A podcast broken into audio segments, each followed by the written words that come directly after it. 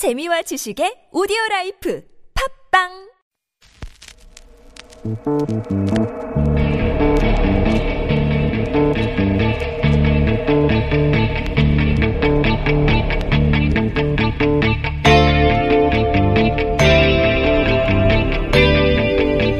안녕하세요. 시사인의 김은지입니다. 지난 10일 문재인 대통령의 신년 기자회견 다들 보셨나요?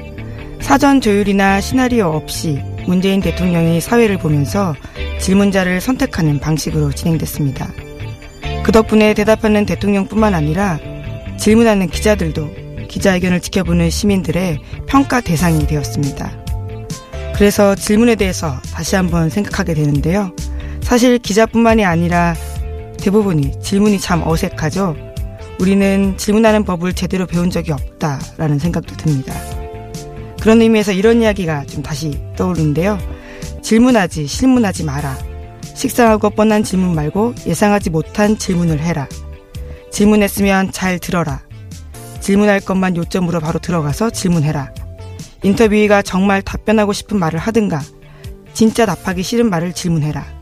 그리고 마지막으로 추상적이고 뜬구름 잡는 소리 말고 구체적인 질문이 좋다라는 건데요. 미국의 CNBC 줄리아 부어스틴 기자가 작성한 질문법 6대 노하우라고 합니다.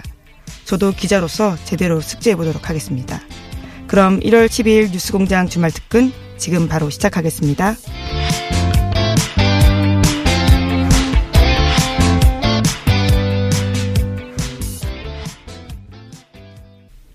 주말 특근 첫 번째 순서는 더불어민주당 우상호 의원의 고정 코너 우나이퍼를 골라봤습니다.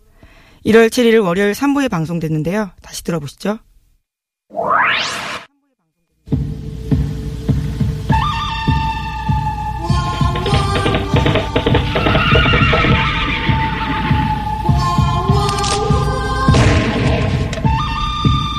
황해 우나이퍼. 예. 매주 금요일 날 시간이었는데 월요일로 옮겼습니다. 새해부터. 어, 다른 정당의 예, 코너들도 다 요일 재배정을 했는데 어, 우나이퍼 우상호 의원 나오셨습니다. 안녕하십니까? 네, 안녕하세요. 예, 월요일 날 나오시니까 어때요? 어, 이게 좀 낯서네요. 뭐 좀 정리하는 느낌이 안 들고 새해 저기 뭐요 월요일이니까 이걸 뭐 일주일을 예, 예고를 해야 되나 어떻게 해야 되나 지금. 이제 월요일 날 얘기하고 계속 일주일 내내 두드려 맞는 거죠. 다른 정당에 의해서. 아, 그 용도구나. 예. 어, 여당이니까 어쩔 수 없잖아요. 예, 예. 예. 지난주 금요일 날 우나이퍼 안 한다고 네. 문자 많이 왔어요. 아, 그래요? 왜 안 하냐. 예. 예. 그래서 뭐 없앴다고 그랬습니다, 저희가. 자, 어, 연말 연시여 가지고 사건들이 제법 많았습니다. 네네. 예. 제일 시- 제가 경험한 것 중에 이렇게 연말 연시에 그러니까요. 이 정쟁이 이렇게 계속된 경우가 거의 없었어요. 보통 연말에는 되게 이제 마무리하는데 그런데 이런 이런 건 있었죠. 가령 예산을 예. 31일 날 뭐 차수를 바꿔서 1월 1일 새벽에 한 적은 있는데 이렇게 무슨 정쟁성 운영위원회를 처음인 것 같아요. 1월 1일 아침까지 한 거는 예. 12월 31일 날 해서 너무 해를 넘기는 거 이런 거 처음인 것 같아요. 네, 처음인데 마지막이었으면 좋겠어요. 아 이게 뭡니까? 그 건이 이제 어 김태우 수사관이 얘기했던 사- 민간인 사찰 혹은 뭐 탄압 블랙리스트 이런 건이지 않습니까? 네. 국회 운영이 어, 좀 지나긴 했는데 총평하자면요. 뭐 나경원 원내대표와 자유한국당의 완패, 그다음에 임종석 조국 홍영표의 완승. 저는 그렇게 봅니다. 완승한 사람이 많네요. 어, 이제 한 집단이니까, 여기가. 홍영표 선배는 더군다나 또 사회를 보셨잖아요. 정말 예. 잘 보시더라고. 예. 그러니까 여당 입장에서는 굉장히 만족스러운 진행이었어요. 네. 근데 실제로 제, 제일 중요한 건 이건 역시 진실의 승리예요. 만약에 실제로 이 정권이 김태우 그 전 수사관이 말한 그런 행위를 했다면 네. 그날 뭐 완전히 사과하고 사퇴하겠다고 하고 뭐 그런 날이죠. 근데 그럴 수도 있다는 기대를 안고 본 사람들도 꽤 있을 거예요. 근데 저는 뭐 저 저도 이제 원내대표 해보면 아, 이 같은 편이어도 야, 이건 좀 위험한 사안이다 이런 게 있어요. 네. 근데 제가 볼 때는 김태우 씨가 터트렸다고 하고 나경원 원내대표가 확대 재생산 내용들 대부분이 네. 전 김태우 씨가 자기의 명리를 위해서 혹은 자기 실적을 위해서 했던 자기 개인 비리들을 정권의 비리로 둔갑시킨 거기 때문에 저는 저거는 다 드러난다고 봤어요. 그렇게 보시는 것이고 말 나온 김에 나경원 대표의 한 달은 어떻게 평가하십니까? 글쎄요, 그, 이제 사실은 그 운영위원회 소집을 대통령에서 받아낸 것은 큰 성과입니다. 그렇죠. 그 자체는 그 자체로 성과예요. 민정수석도 나오게 하고 10년 예, 만에. 그럼요. 근데 그거를 제대로 요리하지 못한 걸 보면 이제 조금 그 전체적인 측면에서 보면은 좀 그, 이 실책이 더 많았다. 첫 번째 작품이었는데요. 예, 예. 그리고 이제 게. 그때 나경원 원내대표의 말이 너무 이렇게 몰상식했어요. 그 양도구육, 양도구육 이런 말은 원래 하는 거 아니에요. 그건 바로 면전에서 예. 그 양의 탈을 쓴 그 개, 늑대 이런 소리 아니에요. 근데 그런 얘기는 양고기를 판다고 하는 개고기를 팔았다는 거죠. 어쨌든 예. 그러니까 얼굴은 양 양의 탈을 썼지만 예. 실제로 너는 개다 늑대다 이 소리인데 아이 그런 얘기는 예. 그렇게 안 하죠. 그 보통 대변인들은 써도 당 지도부는 안 쓰거든요. 그만큼 자신이 있었다는 말이죠. 또 너무 이건 너무 오바다 이렇게 봤는데 그 제가 볼 땐 너무 그 정쟁 일변도로 가는 것 그건 별로 썩 좋은 건 아닙니다. 제가 같이 남가요 했던 파트너라 더 심하게 말할 수도 있지만 꼭 참는 건데 좀 이제 이 강약 고조를 좀 조절하실 필요가 있다 이렇게 봐야죠.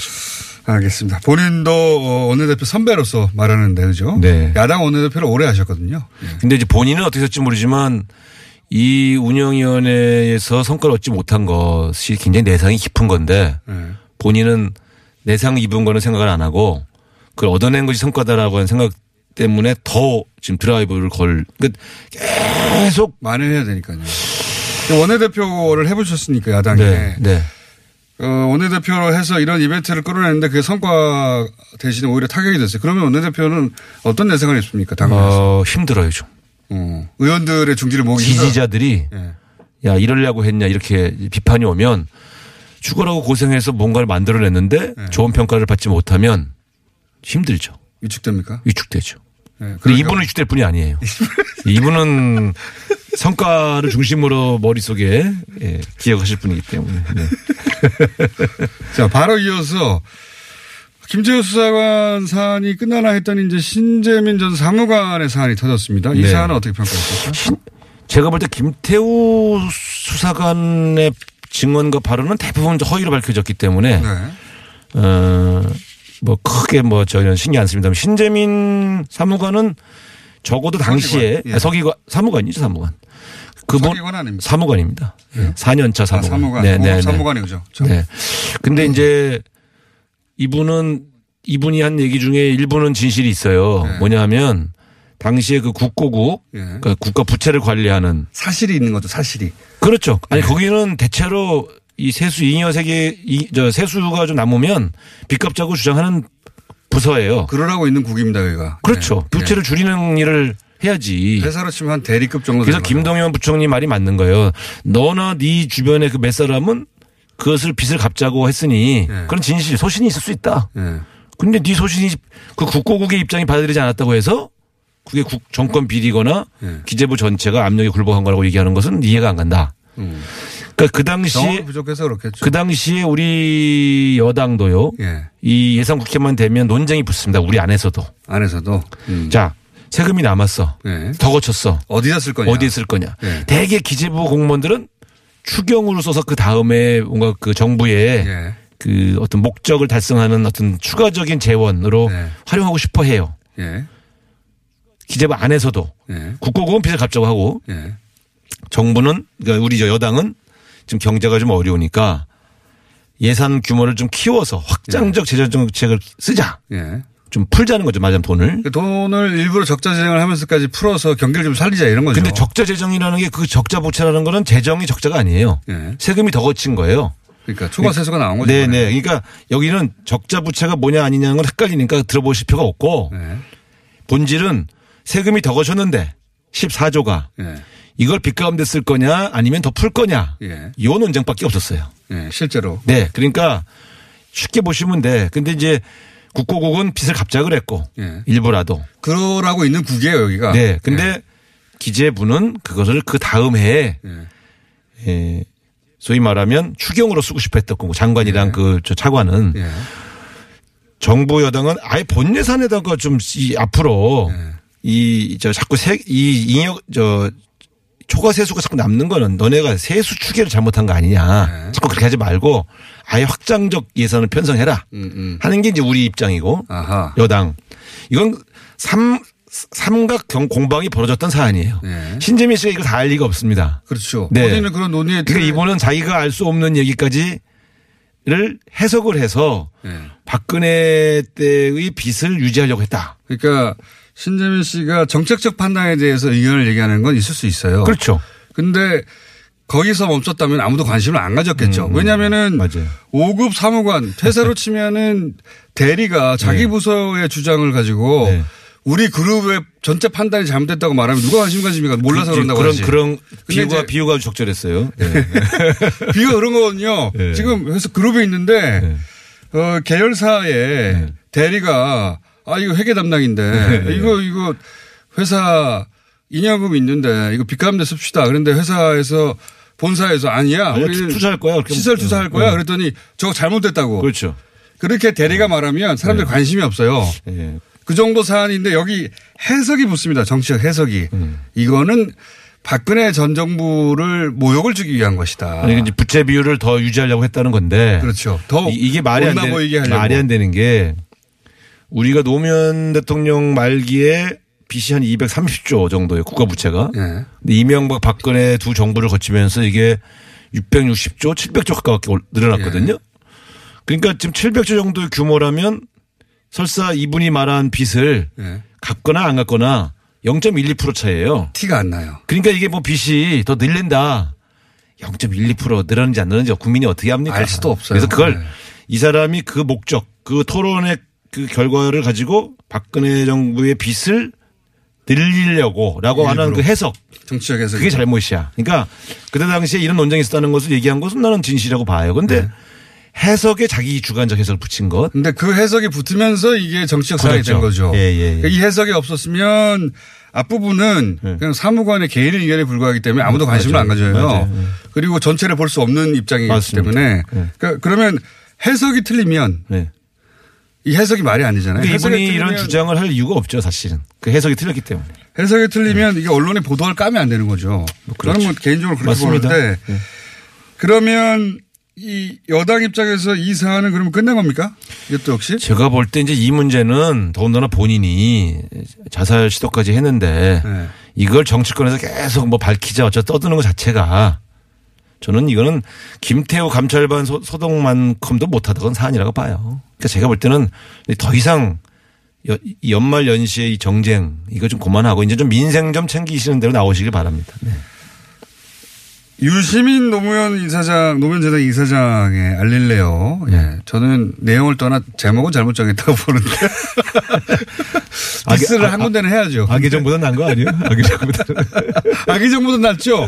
의원님이 하신 정보는. 아니 예. 이, 이게 내가 보니까 이게 쌍으로 알릴레오 고칠레오 뭐 이렇게 그 그렇죠. 네오 시스테 저 시리즈로 간 것 같아. 네. 갈릴레오에서 나와서. 이게 틀림없이 술. 먹다 정한 거야 이름. 어쨌든 근데 이제 제목은 널리 알려졌고 그렇죠. 실제 그 예상보다 훨씬 높은 조회수와 아. 엄청난 어, 구독자 수. 네. 예. 왜 이렇게까지 뜨겁다고 보십니까? 아 적어도 지난 한 15년 사이에 그래도 우리나라의 대표 논객 그렇죠. 하면 네. 특히 진보계에서는 그 정치권 출신의 최고 대표 논객은 누가 봐도 유시민. 예. 예. 그 다음이 우사, 우상호죠. 슬쩍 끼워놓고. 근데 우상호 의원은 몰랐어요, 이- 사람들. 아, 그러니까. 뉴스 공장을 통해서 이 발견된 대표. 논객의 등장. 예. 이거는 이제 잘 아시겠습니다만 어디나 예. 대표 선수의 등장은 사람들을 흥분시키죠. 야, 뭐라고 말을 지켜보자. 근데 그 자체만으로는 그, 그거 이상의 이제 반응이다. 그러니까 그 이상의 의미를 해석해 달라는 거죠. 거기까지는 아, 다 아는 얘기고요. 네. 저는 여러 번 말씀드렸습니다만은 본인이 안 본인이 안 한. 이 정치는 본인이 안 한다는 건안 하는 거예요. 어쩔 수 없이 너의 운명처럼 또 뭐가 다가오지 않겠냐. 예. 이렇게 말하는 분들이 많은데 그러기에는 여권 내에 잠재적 대선 후보들이 그렇게, 부족한 게 아닙니다. 네. 그런 측면에서 말하자면 좋죠. 아, 더 좋죠. 여권 입장에서. 아, 저는 되게 기분이 좋아요. 이게 왜냐면 그래요? 유시민 선배 같은 분까지 등판해서 예. 장이 더 확대되면 전 더 조국 수석도 운영위에서 잘해서 갑자기 또 그렇게 거론하는 사람들도 있습니다. 조 수석은 원래 인기가 좋았죠. 그렇긴 한데 한동안은 좀 어, 언론에 등장하지 않고 묻혀져 있다가 아, 네. 민정은 원래 저 가려져 있어야 되니까 예. 그날 등장해서 저는 뭐 또 옛날에 그 과거 좋아했던 많은 분들이 다시 또 이렇게 유심히 들여다볼 수 있는 기회가 그래서 된것 조국 수석도 잠재적인 후보군으로 아, 다시 그럼요. 좋죠. 들어온 게 아닌가. 네. 여당 입장에서는 좋죠. 이 조국 수석의 운영이 등판은 도움을 준 것이다. 아, 결과적으로는 저희에게 도움이 됐죠. 그러니까 그러니까요. 지금 조국 수석의 등장, 임종석 실장의 이제 귀, 당으로 귀한, 귀환이 확정적인 거죠 지금. 그건 뭐 확실합니다. 네. 비서실장 정도는 확실하죠. 저희가 그 정도는 알죠. 보도가 그렇게 많이 됐는데. 네. 그 다음에 이제 저 유시민 선배의 어떤 대표 농객의 등장 이런 것들이 저희로 보면 좀 뭔가 이렇게 지난 연말 10월, 11월, 12월 좀 밀리는 느낌이었던 네. 여건으로 보면 반가운 임정조 실장이 복귀해서 뭐 총선 나가겠습니다만 위상도 달라졌잖아요. 네. 사실은 네. 어느 정도 급으로 달라졌습니까? 대선 후보 여기도 잠재적? 군 중에 하나죠. 한 10명 정도 중에 하나라고 봐야죠. 음. 예. 그러면 이분도 나옵니까? 어딜요? 다음 대선 판이 아. 그거는 모르죠. 그거는 일단은 쉬고 싶다고 그러던데 네. 뭐좀 며칠 쉬겠죠, 며칠. 아니요. 꽤 오래 쉴 거예요. 아 그래요? 예. 꽤 오래라는 건 몇 개월 정도 쉰다. 몇? 개월 더 쉴 수도 있어요. 그래요? 내년 총선 시즌이 시작. 아니 근데 이렇습니다. 이 비서실장까지 한 분이 네.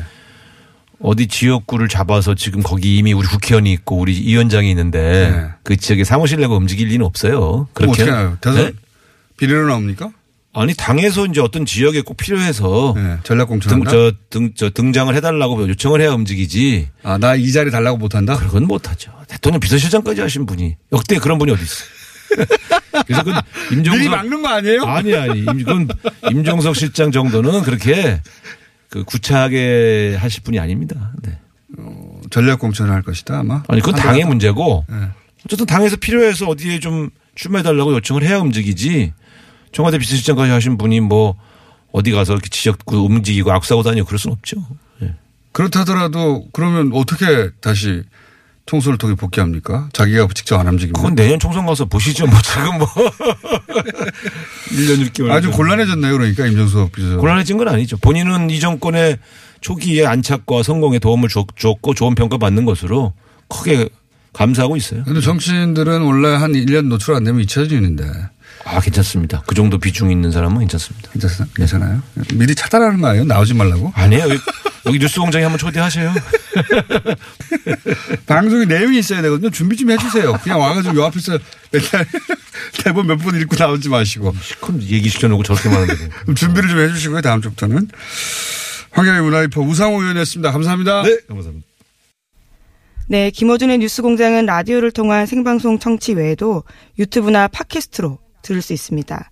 TBS가 방송되지 않는 지역과 해외에 계신 분들도 이 같은 새로운 방식 덕분에 편하고 쉽게 뉴스 공장을 즐기고 계시던데요. 유튜브 조회수 등을 보면 한 주간에 방송된 뉴스 공장 중에서 어떤 인터뷰가 청취자분들의 사랑을 받았는지 알 수 있습니다. 최근에 청취자분들이 가장 좋아하는 시간은 이 코너 우나이퍼 시간인데요. 우나이퍼 코너를 포함한 영상물의 경우 조회수가 높습니다. 아이디 나무처럼님은 유능한 정치인일수록 쉬운 말을 쓰는데 우상호 의원님 쏙쏙 귀에 꽂히게 말씀하시네요. 라고 의견 주셨고요. 끝번호 7997번님도 우상호 의원의 우나이퍼 시간 정말 볼매 캐릭터입니다. 이런 극찬까지 주셨네요. 우나이퍼 인기가 언제까지 될지 또 우나이퍼를 꺾을 고정 코너 혹은 인터뷰가 무엇이 있을지 기대하도록 하겠습니다. 뉴스공장 주말 특근 두 번째 순서는 정의롭고 공정한 대한민국 빙상을 바라는 젊은 빙상인 연대 여준형 회장과 엠스플 뉴스 박동희 기자 인터뷰입니다. 바로 조재범 사건과 관련되어 있는 건데요. 빙상계에 성폭력 피해자가 더 있다라는 사실이 공개됐습니다. 1월 10일 목요일 2부에 방송된 내용 다시 들어보시죠.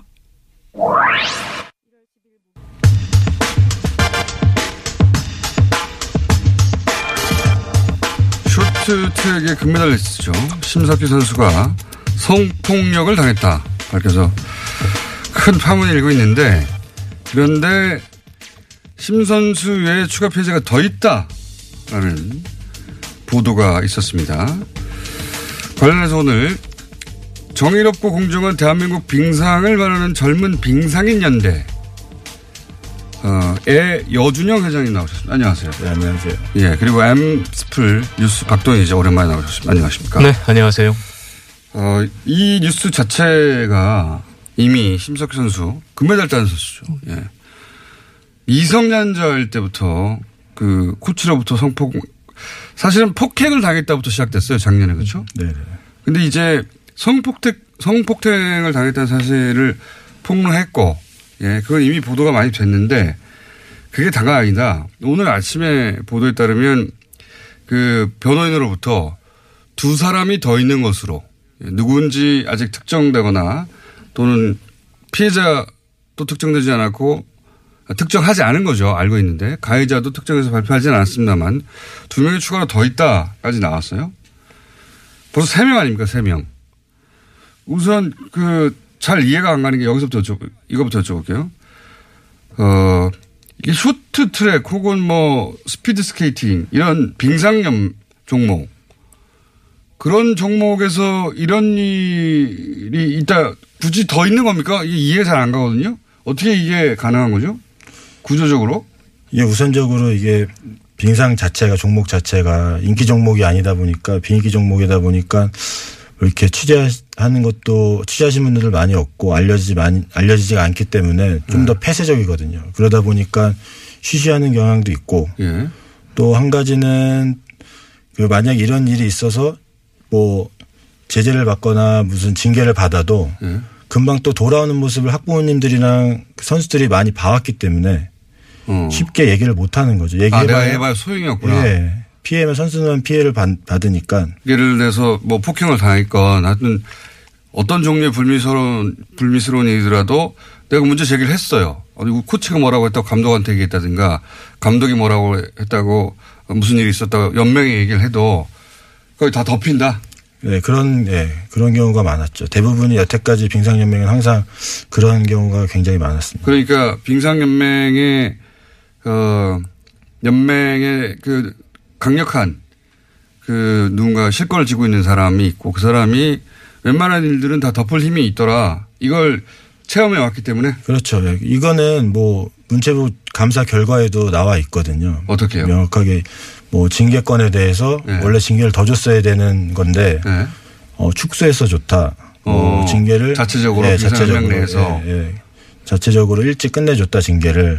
그. 비- 그러면 빙상 빙상연맹에 대한 얘기가 마- 많았잖아요 지난번 올림픽 끝나고 나서 빙상연맹이 그렇게 그 회장이나 또는 그 아래 그 구조적으로 오랫동안 자기들끼리 해먹고 네. 또그 그 모든 걸 덮을 만큼 힘이 강력했기 때문에 문제가 있어도 제기를 해도 저거 저거 봐라 금방 돌아가고 어 100의 벌을 받아야 되는데 50밖에 안, 안 받고 끝났는데 말해봐야 소용이 없지 않냐 이런 천연만의 분위기가 이 빙상연맹 안에 있었다. 저 거의 뭐 예, 그런 뭐 피해를 받아도 예. 굳이 뭐 얘기해서 자기가 더 피해를 받아야 될 이유가 없다고 생각하니까 그게 해결되지 않으니까. 해결되지 않으니까 그리고 그것 때문에 오히려 자기가 불이익을 당하니까. 그렇죠. 예. 그러니까 이거 제가 이 젊은 빙상인연대를 만든 이유도 예. 그런 데에서 있거든요. 저희가 이제 선수 때도 피해를 받았는데 예. 그런 경우가 제가 외국에서 코치 생활하고 한국을 돌아왔는데도 똑같이 아직까지 벌어지고 있더라고요. 어. 20년이 지났는데도. 이거는 바뀌어야 되지 않을까라는 생각이 있어서. 본인이 선수 생활 하시던 때로부터 20년이 지났는데도 그렇죠. 예. 그렇게 나이가 드셨어요? 아니, 제가 어렸을 때부터 이제 했으니까. 백년간은 아직도 10대처럼 보이는데. 그- 그러면은, 그, 젊은 빙상인 연대라고 하면 안 되잖아요. 다 큰 빙상인 연대 아닙니까, 보면? 예. 아니, 갑자기 여준영 회장이 20년 지났다고 하시길래. 네. 어, 이 굉장히 심각한 문제네요, 구조, 구조적으로. 그렇죠. 네. 그리고 또 한 가지 제가, 어, 확인드리고 싶은 것은, 어, 쇼트트랙 선수 두 명이 더 있다라고 발표됐는데, 이 두 명 외에도 더 있다면서요. 취재하신 바로는. 그 심석희 선수 변호인께서 두 명이 있다라고 하시면 저희가 네. 취재했던 그 두 명과 네. 다를 수가 있거든요. 많이 어. 다르다면 네 명이에요. 근데 저희가 확인한 거는 저 젊은 빙상인 연대와 네. 또 더불어민주당 손혜원 의원실에서 확인한 바로는 두 명이 있는데 네. 저 제가 판단해서 이 문제가 더 심각하거든요. 그리고 이 문제는 심석희 선수는 제가 그전에 뉴스공장 나왔을 때 우리 빙상 얘기 많이 했잖아요. 몰랐어요, 저도. 하지만 나머지 두 선수는 알고 있었거든요. 그때도 이미. 네네. 근데 그때 왜 저희가 공개하지 못했냐면 예. 2차 피해도 2차 피해지만 보복이 두려웠던 거죠 선수들이. 아, 선수들 나서질 네네. 않았군요. 그 여주영 코치가 말을 조심스럽게 하는데 정식하게 말하면 빙상연맹을 누가 지배했습니까? 삼성이 지배하지 않았습니까? 그렇죠? 네. 그리고 삼성이 오랫동안 지배하고 또 거기 전명기 한국체대 교수가 예. 오랫동안 정말 독재 체제를 갖췄기 때문에 예. 선수들이 이런 말 하게 되면 맨 먼저 저한테 저희한테는 얘기가 기자님 그거 말씀하시면 저희 다시는 빙상에 돌아오지 못해요라고 하거든요. 음. 누가 말을 할 수 있겠어요? 그러니까 이 사실은 박동희 기자는 진작부터 취재해서 알고 있어. 네. 심석희 선수를 오히려 몰랐지만 네. 다른 두 선수 케이스는 알고 있었고 그 이미 취재된 두 선수 케이스와 지금 어 변호인단이 얘기하는 두 명이 더 있다가 동일인인지 아닌지 잘 모르겠다. 네. 만약에 다른 사람이라면 총 다섯 명이나 있는 것이다. 음. 심석희 선수까지 그렇게 되는 거네요. 그렇죠. 파악한 말은 그런데 네. 지금 이제 뭐 더 솔직히 말씀드리면 더 있어요. 더 있는데 그 선수들이 은퇴한 선수들까지 합치면 더 있는데 저는 이 문제가 반드시 공개돼야 되는 게 그 가운데 정말 가슴 아픈 선수가 있어요. 그 미성년자 선수가 한명 더 있는데 이제 그이 선수 같은 경우는 네. 많이 아파요. 아, 이 일로 네. 인해서 아주 많이 아파요. 네. 어. 그런데 이거를 공개할 수가 없어요. 왜냐하면 가족들이 다쳐요. 이 빙상 이 시스템에 많은 사슬들로 연결돼 있는데 그, 그 어린 학생의 사슬을 끊게 되면 다른 가족이 다쳐요. 어, 심각하네요, 아주. 네. 우리가 심석희 선수 하나로도 충격을 받는데 그게 하나가 아니라 둘, 셋, 넷, 다섯이 될 수도 있고 미성년자도 있고 네. 그게 현재 진행형이었다는 거 아닙니까? 그렇죠. 가장 최근까지도. 네.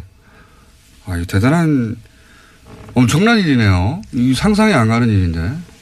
저뭐 이게 워낙에 폐쇄적이다 보니까 예. 그나마 지금은 많이 변한다고 느끼고 있어서 네. 그나마 이 정도도 나온다고 생각이 들거든요. 그 전에는 뭐 피해를 당해도 전혀 얘기할 수 없는 구조였기 때문에 더 이제 얘기할 수가 없었죠. 이런 이야기는 가장 가까운 사람들한테도 이야기가 어렵죠. 네.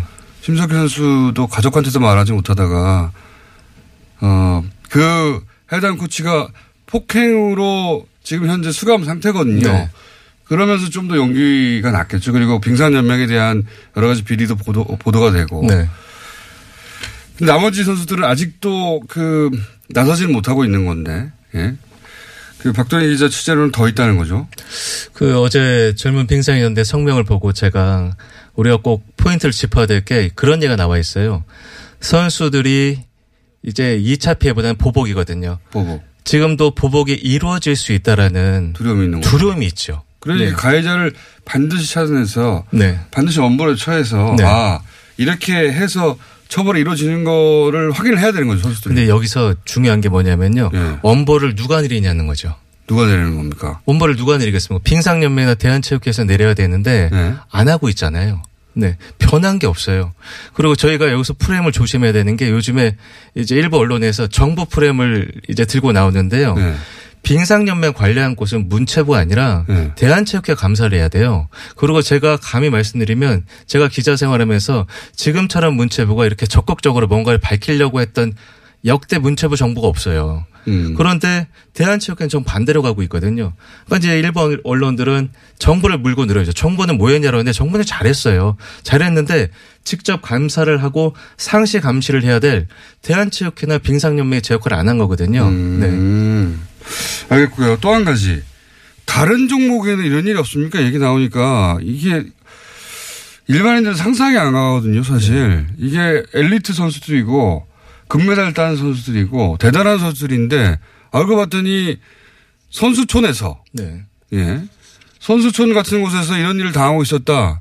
도저히 상상이 안 가는데 혹시 다른 종목도 이런 일이 없으란 법이 없다는 생각이 갑자기 들어가지고. 제가 그 김어준 뉴스공장 최초로 하나 말씀을 드릴 게 있는데요. 그 제가 3개월간 취재를 했었는데 이 역시도 선수들이 2차 피해 보다는 네. 보복이 두려워서 말을 못했던 사안인데 어제 정부가 강력한 이 성폭력 네. 이 근절 의지를 밝히지 않았습니까? 네. 그래서 저한테 제보 주셨던 분들이 조심스럽게 예. 어, 이제는 말을 해도 될 것 같다라고 오, 해서 말씀을 예. 드렸는데요. 어, 복수의 예. 어, 여자 레슬링 국가대표 선수들이 여자 레슬링 네. 복수에 한 사람도 네. 아니고. 복수는 두 명 이상입니다. 예. 네. 그 지도자로 대표팀 지도자로부터 상습적인 성추행을 네. 성추행까지만 제가 말씀을 드릴게요. 네. 성추행을 당했다라는 주장이 제기가 됐는데요. 이 취재 결과 이 성추행은 주로 훈련 과정에서 이루어졌는데 선수들의 주장은 네.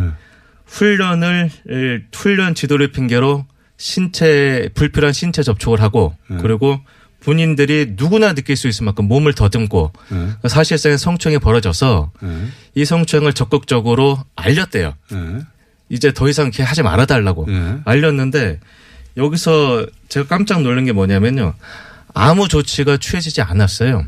아무 조치가 취하지 어. 않으니까 지난해 9월, 8월부터 9월 사이에 자카르타 팔렘방 아시안 게임이 열리지 않았습니까? 네. 하도 이 선수를 못 살겠으니까 이거 이, 이 아시안 게임 보이콧하자 어, 이런 얘기를 했다고 합니다. 어, 선수들끼리 네. 이렇게까지 계속 문제 제기를 했는데도 네. 고쳐지지 않으니까. 네. 그런데 여기서 더 제가 충격을 받은 거는 예. 자 이렇게 되면은 여자 레슬링 대표팀 감- 이 지도자가 처리를 해야 되잖아요. 예. 그렇죠? 본인 주체니까. 예. 그런데 갑자기 남자 레슬링 대표팀 감독이 와서 선수들 주장에 하면 협박을 한 거죠. 협박의 어, 내용은 뭐냐? 예. 이런 식으로 나오면 앞으로 진천 선수촌에서 훈련할 수 없다. 어. 너희 다 쫓겨나야 된다. 어, 그 선수의 미래에 대한 협박이죠. 그렇죠. 예. 이 레슬링 같은 경우는 이 훈련 시설이 중요하거든요. 그런데 이 선수촌만큼 좋은 훈련 시설이 없기 때문에 훈련 성과를 거두려면 여기에 있어야 되는데 일부 여자 레슬링 선수는 저한테 했던 얘기는 그냥 단순히 선수촌을 나가라는 뜻이 아니라 다신 널 국가대표로 뽑지 않을 수 있다라는 경고라고 들렸다고 하더라고요. 음, 그렇게 듣겠죠. 당연히 선수들 네. 입장에서는. 그러니까 이 선수들이 얼마나 놀랬겠습니까? 그러니까 더 이상 말을 못하고 흐지부지 이 건이 아예 그냥 사라져버린 거예요. 어, 지금까지 네. 취재한 바로는 그러니까 다른 종목 그 중에서 여자 레슬링 같은 경우에 상습적인 상시적인 성추행이 있었다는 얘기네요. 그런데 저희가 취재 보니까 이 여자 이 레슬링 이 대표팀 지도자 그 전에 여성이었대요. 예. 그런데 난데없이 남성이 왔는데 예. 이제 선수들은 이제 뭐 아주 많은 얘기를 했습니다. 방송에서는 예. 뭐좀 절제해서 말씀드려야 될 것 같은데 여기서 제가 주목했던 이 선수들이 선수 인권위원회라는 데 신고를 했대요. 어. 신고를 했는데 아무런 조치도 취하지 않은 거예요. 음, 그래서 자꾸 이제 체육연맹 얘기도 하시고 네. 그 해당 연맹 얘기를 하시는 거구나. 네네. 예. 네. 아, 이게 이렇게 끝날 문제가. 이게 만약에 이렇게 되면 지금 말씀대로 빙상인들도 그렇고 뭐 레슬링 선수들도 그렇고 다른 종목이 없으란 법이 없잖아요. 다른 없으란 법이 없네요. 그렇죠. 예. 어, 이게 발본 사고는 돼야 되겠네요, 이게. 뿐만 아니라 다른 종목도 있을 수 있겠고, 다른 종목 선수들이 박동희 기자에게 연, 연락할 수도 있겠습니다. 그 연락이 온, 온 데도 있는데요. 네. 제가 이걸 하나 준비해 봤어요. 이거 라디오를 잘안 보실 수가 있는데 네. 이게 뭐냐면요. 그 모 경기단체에서 저라도 보여주세요. 네. 그러면. 이모 경기단체에서 이 대한체육회 간부들에게 예. 떡값이라고 하죠. 예. 예. 이 만날 때마다 돈을 돌린 그 기록입니다. 그분 수첩에서 저희가 캡처한 내용인데요. 예. 지금 보게 되면 진천 선수촌장이 50만 원 받은 걸로 나와 있어요. 2009년부터 2012년 사이에 예. 선수촌장한테 돈을 줬는데 떡값으로. 네. 예. 예. 자주 줬대요. 아, 그런데 자주 한 번이 아니라. 대한체육회 가맹단체가 60개란 말이에요. 예. 그럼 60개 단체로부터 50만 원씩 받으면 3천만 원 아닙니까? 예. 네. 지금 이거를 저희가 대한체육회 물어봤었어요. 이 돈 어디서 나왔냐고. 예. 이돈 받았다라고 하, 하, 하던가 했더니 예. 조사하겠습니다. 그러고 지금 두 달째 얘기가 없거든요. 대한체육회 선수촌에서 왜 자꾸 이런 문제가 벌어지냐면요. 문제가 벌어져도 저런 촌지 같은 먹이 사슬이 있으니까 밝히질 못하는 거거든요. 음, 징계도 이루어지지 않는다. 네, 지금 레슬링도 그렇고 심석희 선수도 선수촌 안에서 벌어졌다라고 하잖아요. 저렇게 선수촌장에 돈을 받아먹는데 어떻게 고칠 수 있겠습니까? 내용들 있으면 더 정리를 해 주시고 한번 다음 주 전화 주셔야 될 것 같고 어, 젊은 빈상인 연대 여준현 회장과 엠스플 뉴스의 박동희 기자였습니다. 감사합니다. 네, 고맙습니다. 나 네, 두 사람의 인터뷰에 많은 청취자분들이 호응해 주셨는데요. 저도 시민의 한 사람으로서 이거 듣고 정말 분노하게 되고 마음이 아팠습니다. 0988번님은요, 들으면서 손이 달달 떨릴 정도로 분했습니다. 라고 피해에 대해서 함께 분노해 주셨고요. 적배청사님은 대한체육회가 문제지요. 라는 댓글 주셨습니다. 조재범 전 코치에 대한 심석희 선수의 용기 있는 고발이 체육계의 오랜 문제에 대해서 지적을 했는데요. 이 병폐가 뿌리 뽑힐 수 있는 출발점이 되기를 바라겠습니다. 또 심석희 선수는 다음 달 열리는 국제 빙상 경기 연맹 월드컵 대회 출전을 대비해서 강화 훈련에 돌입했다라고 하는데요. 심 선수가 훈련에 집중할 수 있도록 청취자 여러분도 함께 응원해 주시면 좋겠습니다.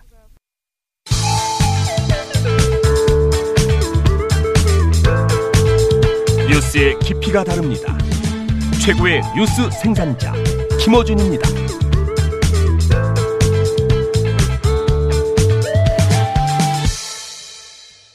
주말 특근 세 번째 순서는 20년 넘게 북한 결핵 퇴치에 앞장서온 분이죠. 유진벨 재단의 인세반 이사장 인터뷰입니다. 1월 9일 수요일 4부에 방송된 내용인데요. 다시 들어보시죠.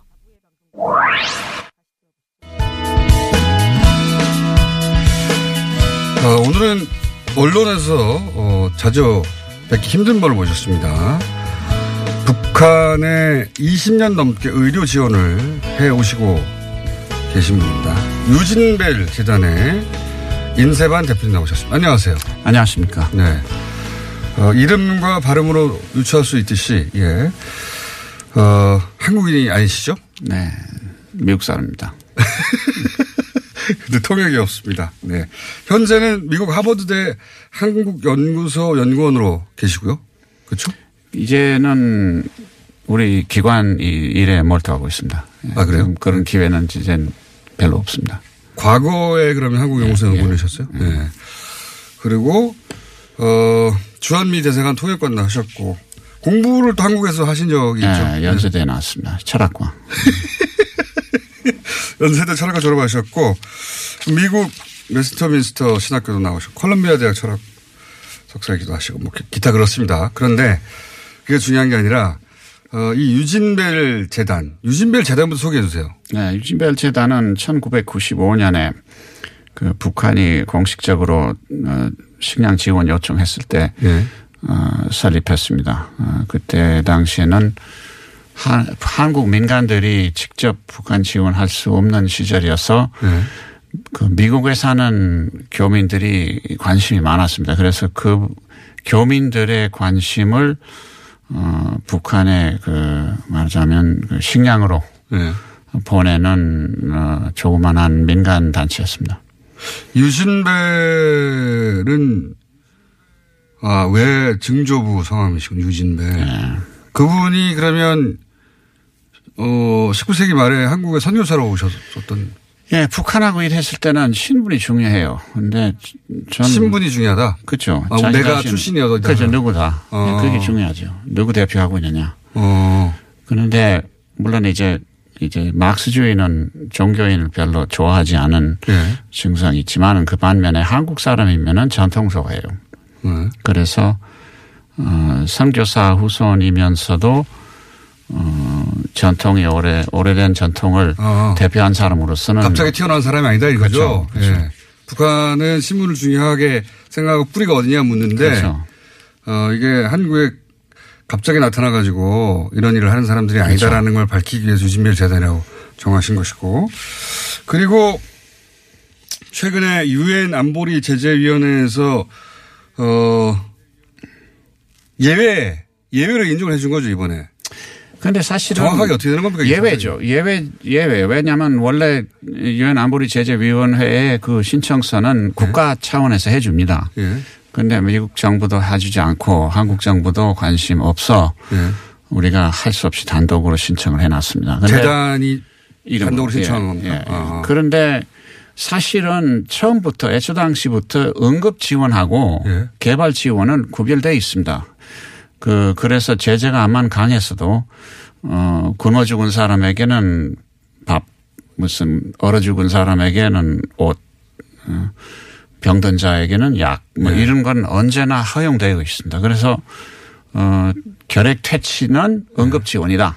어. 이런 그 강한 입장을 취해 가지고 결국은 안보리 제재위원회에서 인정을 해 주면서 그렇다. 그거를 미국이나 한국이 아니라 재단 이름으로 유엔 안보리 어, 제재위원회에다 신청을 해서 예. 그러면 결핵약은 어, 지원해도 된다. 결핵약만 아니라 예. 결핵 치료에 관한 모든 것 그러니까 소모품도 필요하고 뭐 진단 기구도 필요하고 그리고 사실 결핵 환자들은 초기 진단 그, 그 치료 받았을 때는 격리 치료를 받아야 합니다. 그래서 어, 우리가 그 음압실이 어려운 상황에서 음압실. 굉장히 어려운 단어도 하시네요. 어, 음압실이 어려운 상황에서는 예. 그 단층 건물을 지어 가지고 모든 문이 밖으로 열려야 돼요. 밖으로 열려면 이제 복도가 없단 말이죠. 그래서 음압실이 없는 상황에서 그 격리 치료할 수 있는 이런 조립식 병동도 역시 보내달라고 호소를 했는데 그것도 역시 아, 합됐습니다. 그럼 결핵 치료와 관련된 거의 모든 예, 시설과 모든 거. 예, 약품과 예, 예, 예. 어, 부대 그 필요한 자재들 전부 예. 다를 오케이 받아서 이번에 다녀오셨습니까 그러면? 매년 적어도 두 번은 갔다 북한을. 몇 번이나 가셨어요? 아유, 저는 뭐 80번 가다가 이제 80번이요? 40년 거쳐 80편 하니까 이제는 셀 의미가 없겠더라고요. 예. 맞습니다. 80번이요. 북한을 그러면 처음 가시기 몇 년입니까? 79년 탁구 대회 때 관광객으로 갔다. 그때는 관광객으로 하셨고 네. 가장 최근에 다녀오신 게 언제입니까? 11월 달이죠. 지난 11월 네. 달. 근데 우리는 거기 가서 이제 결핵 환자들 진단하고 네.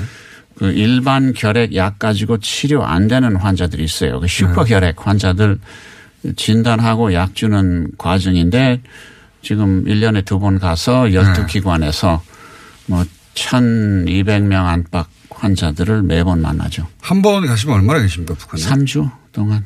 그 12기관이 있기 때문에 가서 모든 환자 만나야 되죠.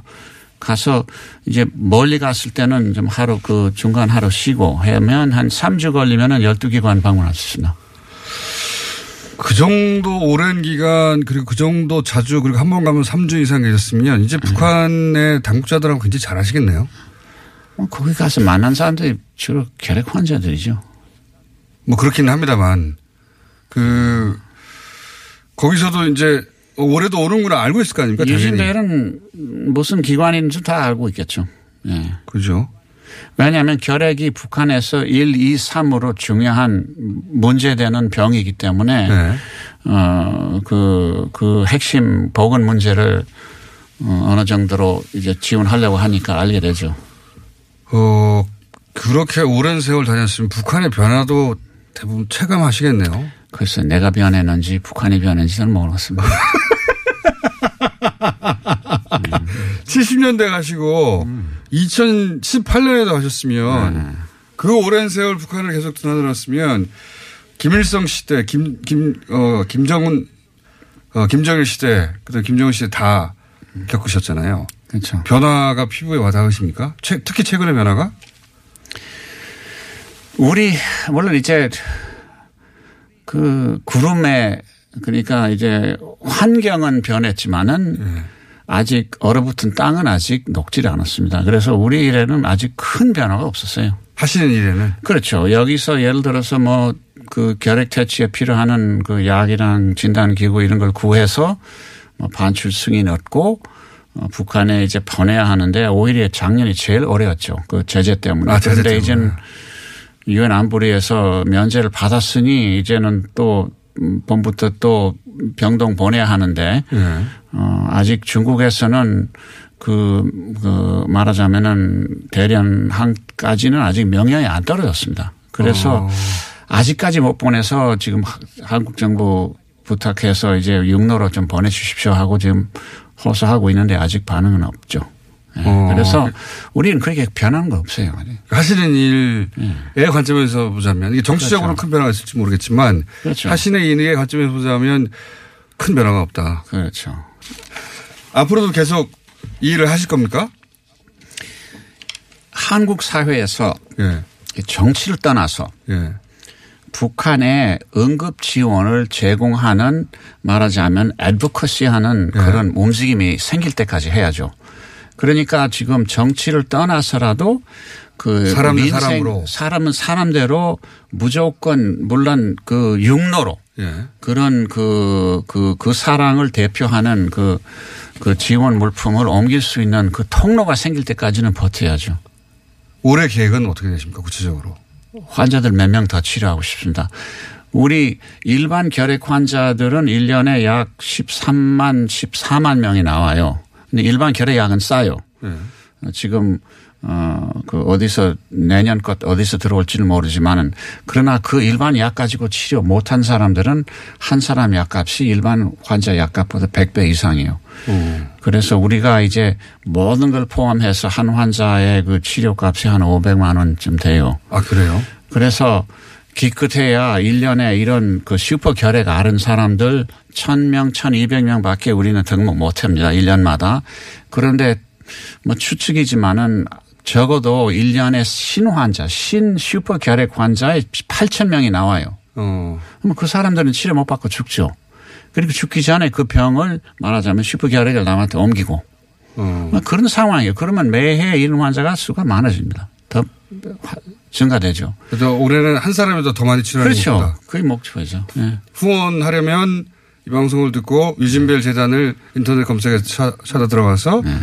자신의 이름으로 혹은 그 회사의 이름으로 그 단체 이름으로 후원해 주시면 북한의 그 이름으로 후원하게 그렇죠. 됩니다. 그리고 여기가 이제 이, 이 교통 방송이기 때문에 올해는 육로 운송으로 하자. 인세관 대표였습니다. 네, 이번 인터뷰 듣고 북한 결핵 상황에 대해서 새롭게 알게 됐다라는 청취자분들의 문자가 이어졌는데요. 대부분은 북한 결핵 문제 해결에 적극 나서야겠다라는 의견 주셨습니다. 9335번님은 결핵은 못 먹고 못 쉴 때 생기는 병으로 알고 있어요. 그래서 식량 지원이 절실합니다. 라고 문자 주셨습니다.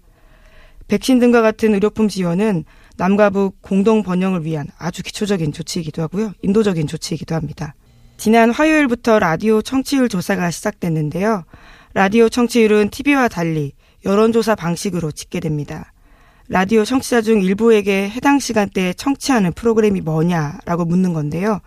방송국 프로그램명, 진행자 등의 이름을 잘 대답해야 합니다. 그래서 요즘 다른 방송국 프로그램들은 대답하는 방법도 열심히 알려주고요. 청취율 조사 기간을 맞이해서 커피 쿠폰 등 선물을 주는 것도 많습니다. 김호준의 뉴스공장은 선물은커녕 청취율 기간이다라는 사실도 짧게 한 번밖에 언급하지 않았는데요. 자, 제가 다시 한번 해보겠습니다. TBS 김어준의 뉴스공장 진행자 김어준 다들 아시죠? 뿐만 아니라 뉴스공장 주말 특근도 청취율 조사 대상인데요. 뉴스공장 주말 특근도 까먹지 마시고 챙겨주시기 바랍니다. 그럼 오늘 준비한 수는 여기까지고요. 주말 잘 보내시고 저는 다음 주 월요일에 뵙겠습니다. 지금까지 시사인 김은지였습니다. 감사합니다.